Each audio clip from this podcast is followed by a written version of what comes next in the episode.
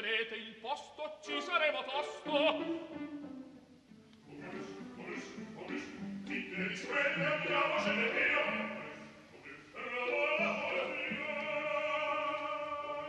Momus, il caffè dell'opera. 11.20, buongiorno, siamo in diretta dagli studi di Via Asiago per il programma di Lucia Rosei e Laura Zanacchi che oggi cura la regia, la responsabilità tecnica di Luca De Ioris. Buongiorno da Sandro Cappelletto per il nostro Momus. Sarà una puntata veneziana eh, eh, da due punti di vista, un punto di vista narrativo di racconti e un punto di vista eh, eh musicale perché andremo alla Venezia, al Teatro La Fenice, anzi per l'esattezza al Teatro Malibran per la resurrezione di un'opera di Gaspar Gaspare eh, Spontini che si dava per perduta, invece è stata recuperata, viene rimessa in scena e ci illumina su un periodo piuttosto eh, poco frequentato della storia del melodramma, quello che va dal 1791, il flauto magico, la clemenza di Tito, la morte di Mozart, al 1810, l'esplosione proprio a Venezia, al teatro di San Moisè, del genio del diciottenne Rossini con le sue farse in un atto. Ma andiamo con ordine e presentiamo, come spesso facciamo all'inizio di Momus, un libro. Il libro di Alberto Sinigaglia, Il Pappagallo Pappagallo e il Doce. Eh, Alberto Sinigaglia, eh, giornalista della stampa, presidente dell'Ordine dei giornalisti del Piemonte, eh, collaboratore eh, per un lungo periodo di eh, Radio 3, a lui dobbiamo delle trasmissioni a cavallo tra la fine del Novecento e l'inizio del 2000 che rimangono un esempio molto alto, molto significativo di radio che eh, indaga e vuole approfondire e proprio ieri sul suo giornale, sulla stampa, Sinigaglia ha scritto un articolo in ricordo di Giulio Giulio Di Benedetti, uno dei mh, mm, più celebrati direttori del quotidiano eh, torinese, ricordando, e qui veniamo a qualcosa che ci interessa da vicino, come eh, non mancassero mai nelle pagine degli spettacoli del giornale diretto da De Benedetti eh, le recensioni di musica, eh, di cinema, di eh, teatro eh, quelle recensioni che da qualche anno sono molto invise invece ai nuovi direttori di giornali che le considerano una non notizia e dedicano tante pagine invece alla televisione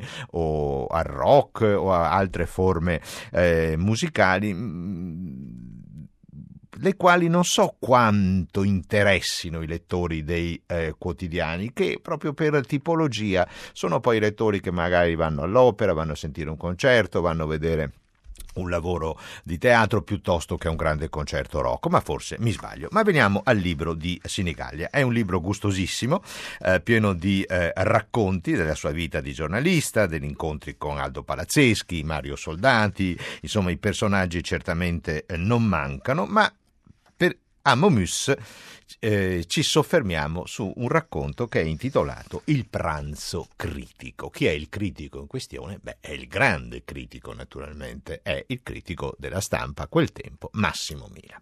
Massimo Mila viaggia da Torino a Venezia, eh, Sinigaglia, il giovane Sinigaglia lo accompagna e eh, prima va a Mila per presentare un, un, libro di sue critiche eh, pubblicato proprio dall'editore La Stampa, la Fenice, ma si fermano a pranzo. Si fermano a pranzo in un ristorante che naturalmente mh, mm, vicino a Mestre eh, ci tiene a far bella figura di fronte al grande critico, quindi il piccolo corteo con Mila, eh, Sinigaglia, eh, l'autista del giornale, allora i giornali mm, avevano anche gli autisti, il, eh, entra in questo ristorante e, mh, mm, e, sono tutti gli schierati, i proprietari, i camerieri, il maître e comincia un ristorante celebre per i suoi piatti di pesce, eccole qua le vetrine eh, del pesce. Davanti alla prima vetrina il corteo si bloccò. Branzini, Soglio, Lorate, Rombi, Triglie, scorfani dall'occhio vivo luccicavano sui letti di ghiaccio tra un mezzo tonno, un mezzo pesce spada, un paio di salmoni, polpi, seppie, una cernia e rane pescatrici, un cesto di trote, un altro di sardine.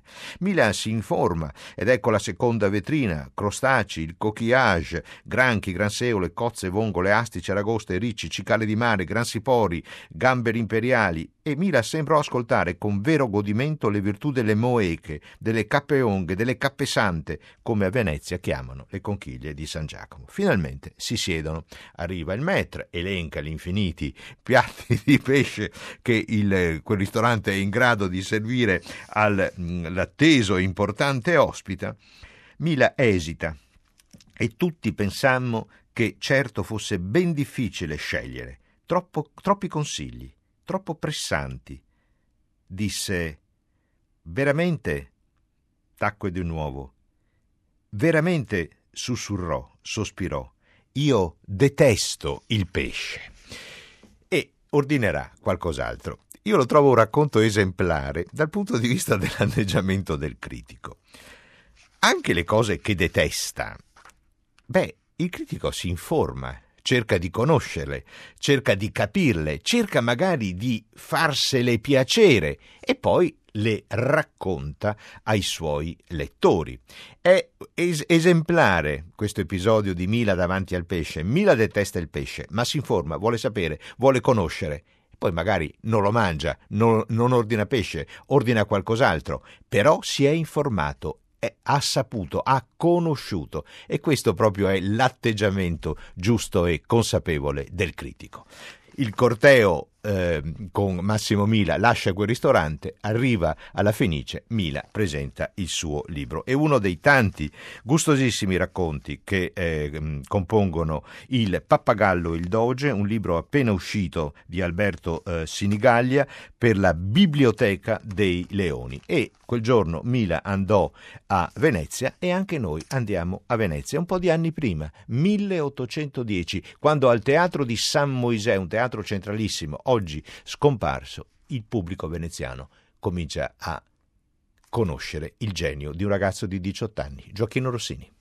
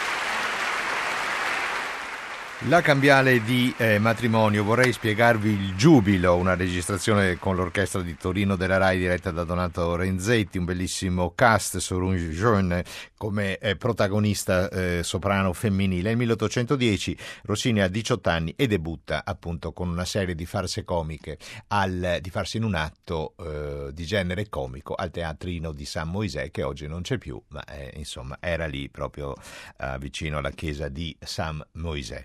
Quegli, che anni sono quelli? Beh, sono gli anni che vanno indagati, sono gli anni di eh, Cherubini, di Cimarosa e soprattutto sono gli anni di Gaspare Spontini, soprattutto nel senso che oggi a Momus di lui ci occupiamo. Nel 1802 eh, debutta in quello stesso teatro di eh, San Moisè Le Metamorfosi di Pasquale, un'opera che adesso è stata ritrovata, eh, è stata eh, approntata l'edizione critica e il Teatro La Fenice nella sua stagione al Teatro Malibra, con, eh, rinnovando il bellissimo rapporto di collaborazione che ha con la Scuola di Scenografia dell'Accademia di Belle Arti di Venezia, la mette eh, in scena con la regia di Beppi Morassi, eh, direttore e clavicembalista Gianluca eh, Capuano. Si comincia il eh, venerdì prossimo, venerdì 19 gennaio, e si va avanti fino a sabato 27 gennaio.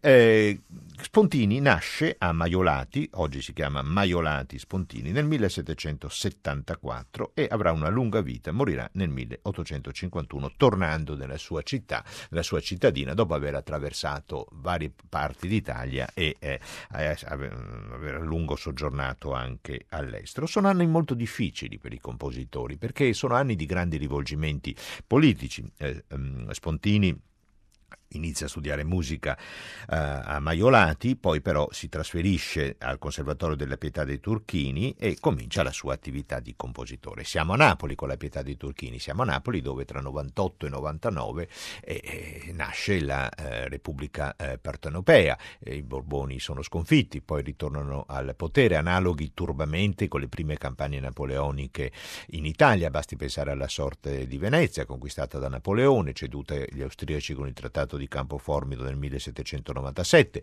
riconquistata da Napoleone pochi anni dopo, riceduta agli austriaci dopo il congresso di Vienna. È difficile barcamenarsi per i compositori perché eh, i compositori devono sempre, almeno a quel tempo, fare i conti con il eh, potere e ne è un esempio l'inno della Repubblica Partenopea che scrive nel 1799 Domenico Cimarosa, una scelta che gli costerà cara quando i Borboni ritorneranno a Napoli.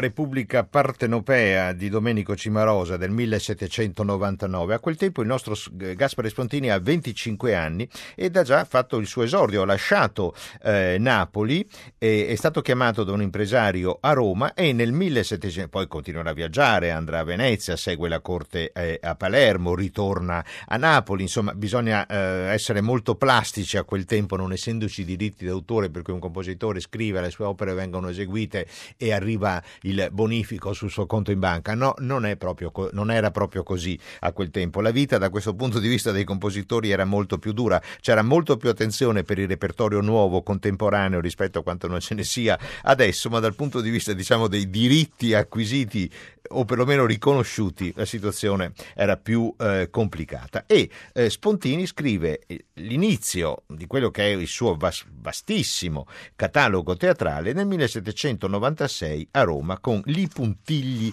delle donne. Di tutto questo repertorio giovanile di Spontini, di Spontini conosciamo altre opere, una tra tutte, la Vestale, ne ascolteremo un momento più avanti, ma di questo repertorio giovanile è difficile trovare delle incisioni discografiche. L'abbiamo trovata, un eh, ehm, diretta alla Spontini Classic Orchestra, diretta da Alberto Zedda. Naturalmente in questa operazione di recupero molto importante è il lavoro che il, il Festival eh, di Iesi, dedicato a Spontini e a Pergolesi da diversi anni, porta avanti. Ascoltiamo proprio un passaggio da questa opera d'esordio di un compositore che nel 1796 ha 22 anni.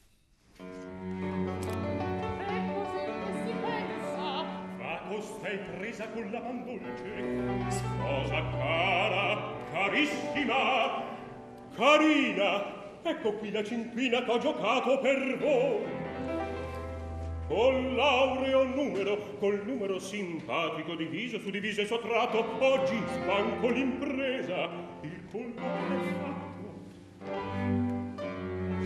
Tutte belle speranze, ma la dote di ventimila scudi che anticipata il padre mio vi diede andrà in fumo ben presto ognuno già crede.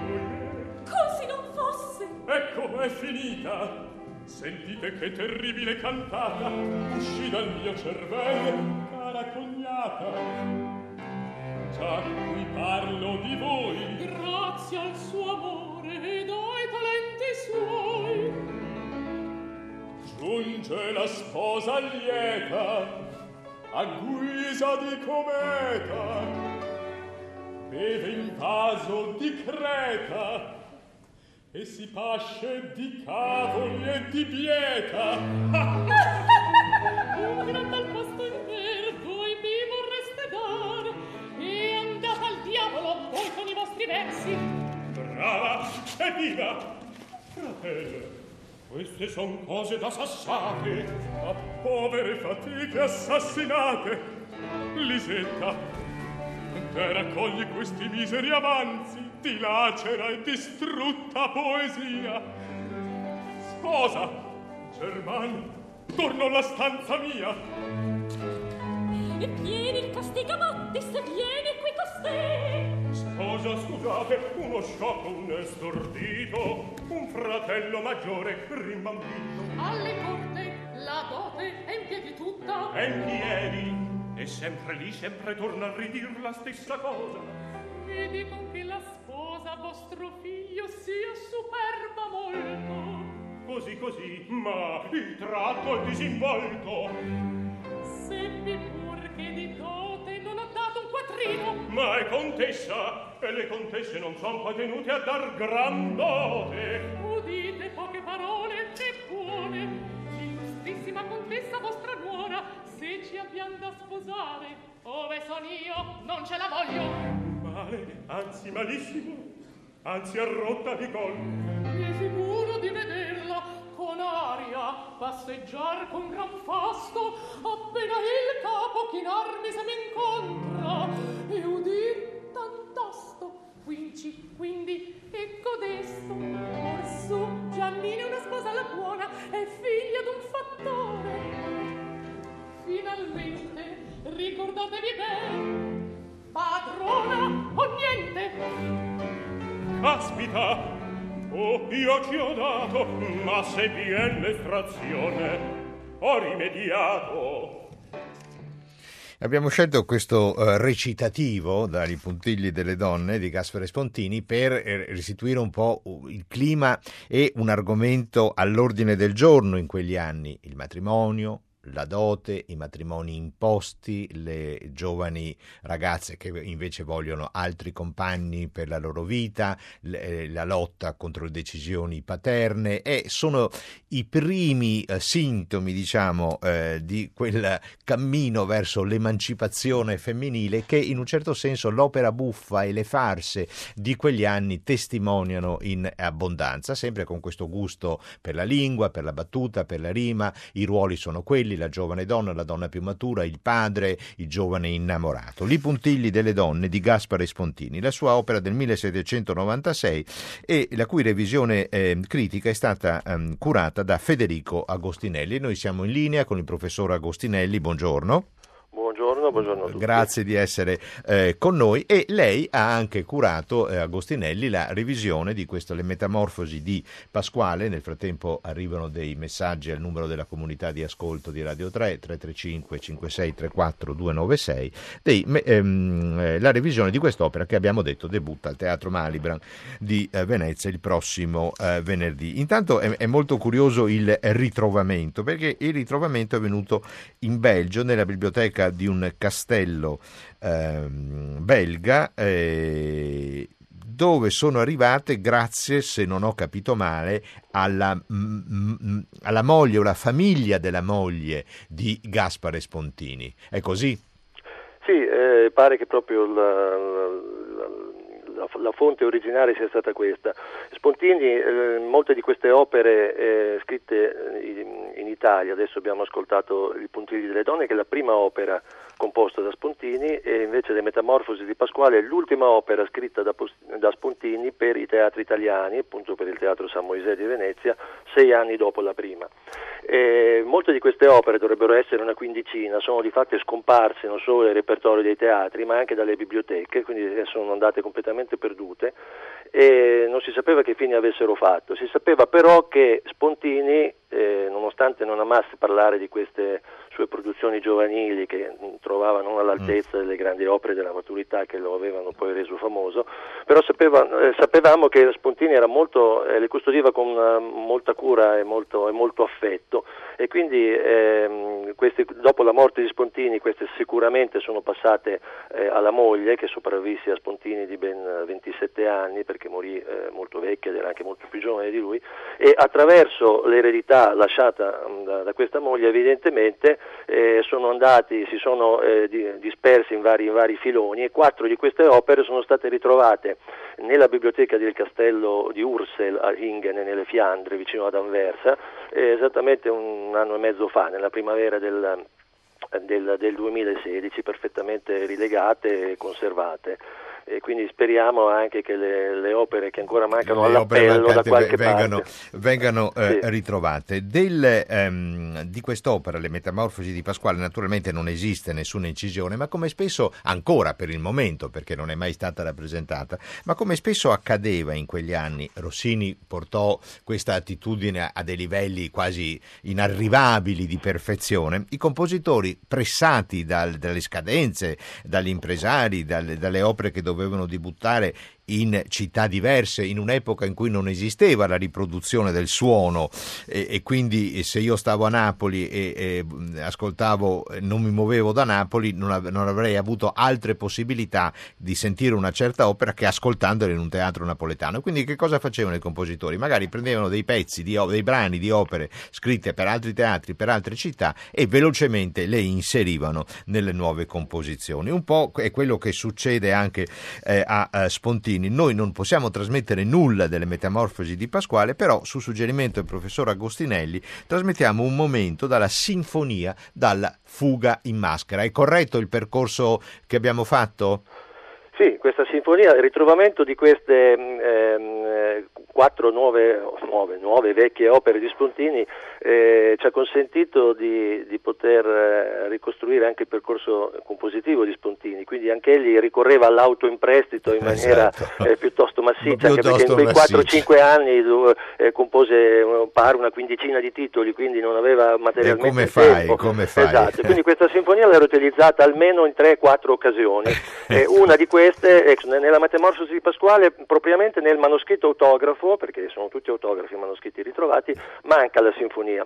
Ma poiché sinfonia, eh, i, i, temi di questa sinfonia si trovano nel finale dell'opera, come già accade nel, nel, in altro, nelle, appunto, nella fuga in maschera, che è stata primo, la prima opera in cui Spontini ha utilizzato questa musica, allora ne abbiamo dedotto che anche la sinfonia delle Metamorfosi di Pasquale dovesse essere, Deve essere stessa, allora, Ascoltiamo un momento sinfonico di eh, Spontini, sinfonia dalla fuga in maschera.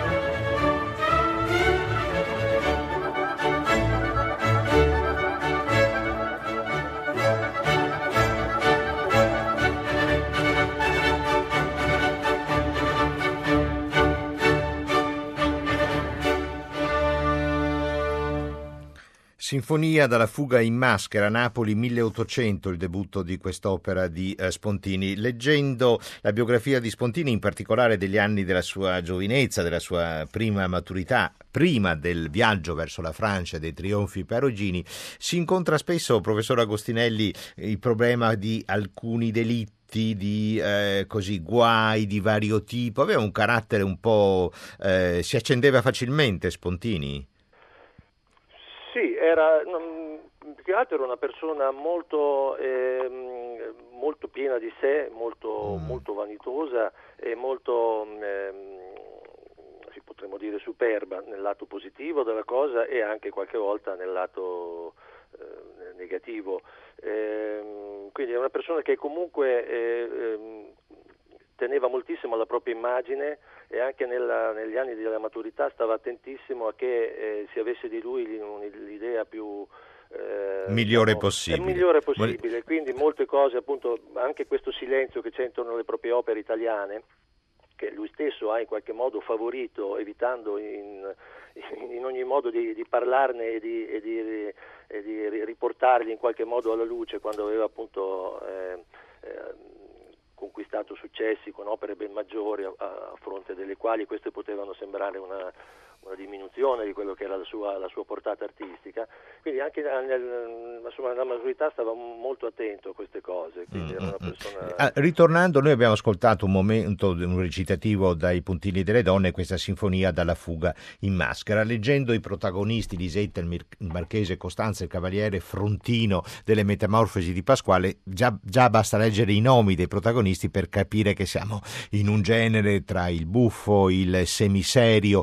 A, suo avviso, professor Agostinelli, lei che ha, ha questa frequentazione e non da oggi, con in particolare questo repertorio eh, spontiniano, qual è il tratto che lo distingue in quegli anni. Tra fine Settecento e inizio Ottocento sono già gli anni di, sono gli anni di Cimarosa, sono gli anni di eh, Paisiello, fra un pochino ascolteremo un momento celebre della musica di eh, Boccherini. Qual è il tratto che distingue Spontini? Musicale stiamo parlando. Dal punto di vista musicale, sì. Eh, dunque, chiaramente il, in questi sei anni si vede una certa evoluzione del, del, pensiero, anzi una considerevole evoluzione del pensiero musicale, dai puntigli delle donne per esempio anche a queste metamorfosi di Pasquale, che pur essendo una farsa in un atto unico, quindi un, un genere buffo, diciamo, non gli consentiva eh, di, di, mettere a frutto eh, tutte le, le sue diciamo, capacità drammatiche. Nella, nella, sua produzione italiana eh, egli fece una sola opera seria, di fatto, il Teseo riconosciuto a Firenze, dove già si vede che comunque è un altro livello di, di, di, di eh, scrittura musicale, perché l'argomento più alto lo porta a poter sottolineare eh, espressioni drammatiche di altro tipo. Chiaramente noi ehm, quando giudichiamo la musica di questo periodo, e per esempio poi eh, le farse a Venezia, il punto di riferimento che abbiamo è comunque Rossini, certo. che dopo pochi anni ehm, eh, conquisterà la scena e praticamente farà un pochino piazza pulita. Piazza pulita, eh, portando anche come conseguenza appunto al fatto che tanti compositori di quel periodo, di quegli anni, sono stati proprio oscurati molto sì, a lungo. Totalmente oscurati e quindi ecco. Eh, e il senso di questa operazione è proprio il recupero di compositori, allora molto eseguiti come il caso di Spontini. Ma volevo eh, far, eh, così, soffermare un po' l'attenzione nostra, dei nostri ascoltatori, anche su un, su un altro punto. In quegli anni la musica strumentale italiana continua ad avere un catalogo importante, poi il trionfo ottocentesco del melodramma quasi anche la porterà anche lei in una zona d'ombra dalla quale uscirà non senza fatica tra fine Ottocento e inizio Novecento, ma in quegli anni lì è che il repertorio è poco frequentato, diciamo, e i compositori italiani continuano a scrivere sonate, eh, concerti, eh, quartetti, brani di musica da camera e con esiti anche molto alti, uno dei più alti, eh, pensiamo ai quintetti o ai quartetti di Luigi Boccherini che lascia l'Italia e diventa un compositore a tutti gli effetti spagnoli e scrive un brano destinato destinato strumentale, un brano destinato a un enorme successo, e cioè il suo Fandango.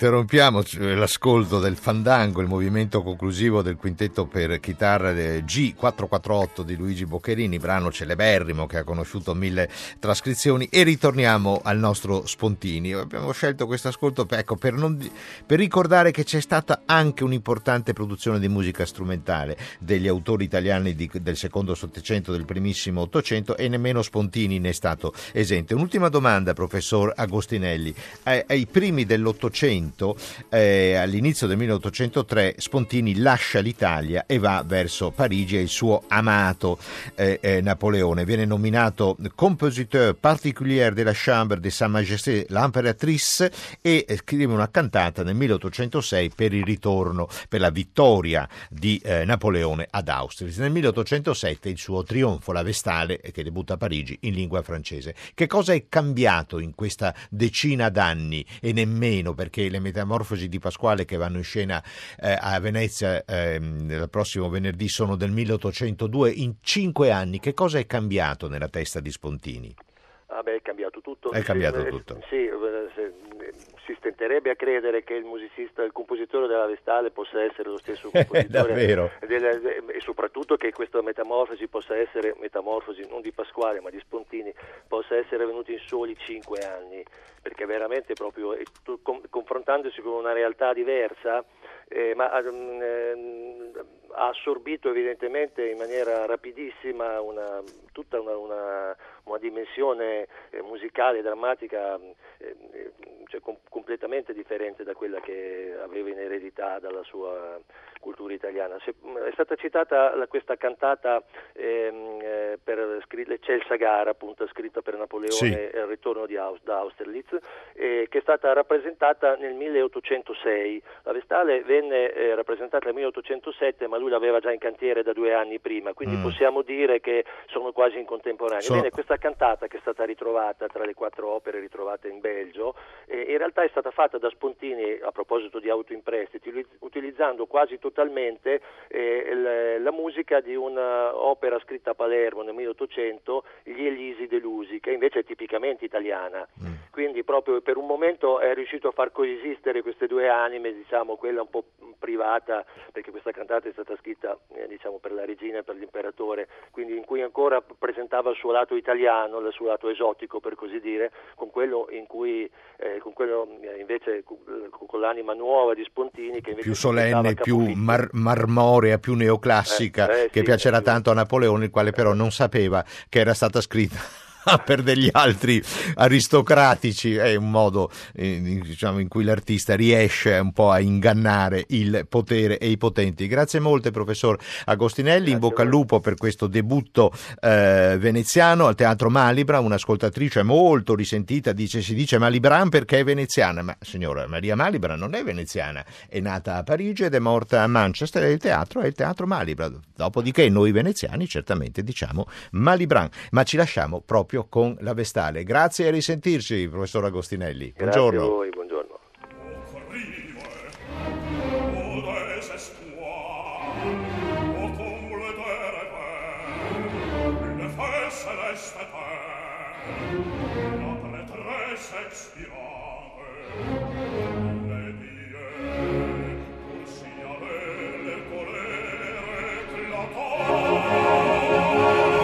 Thank you.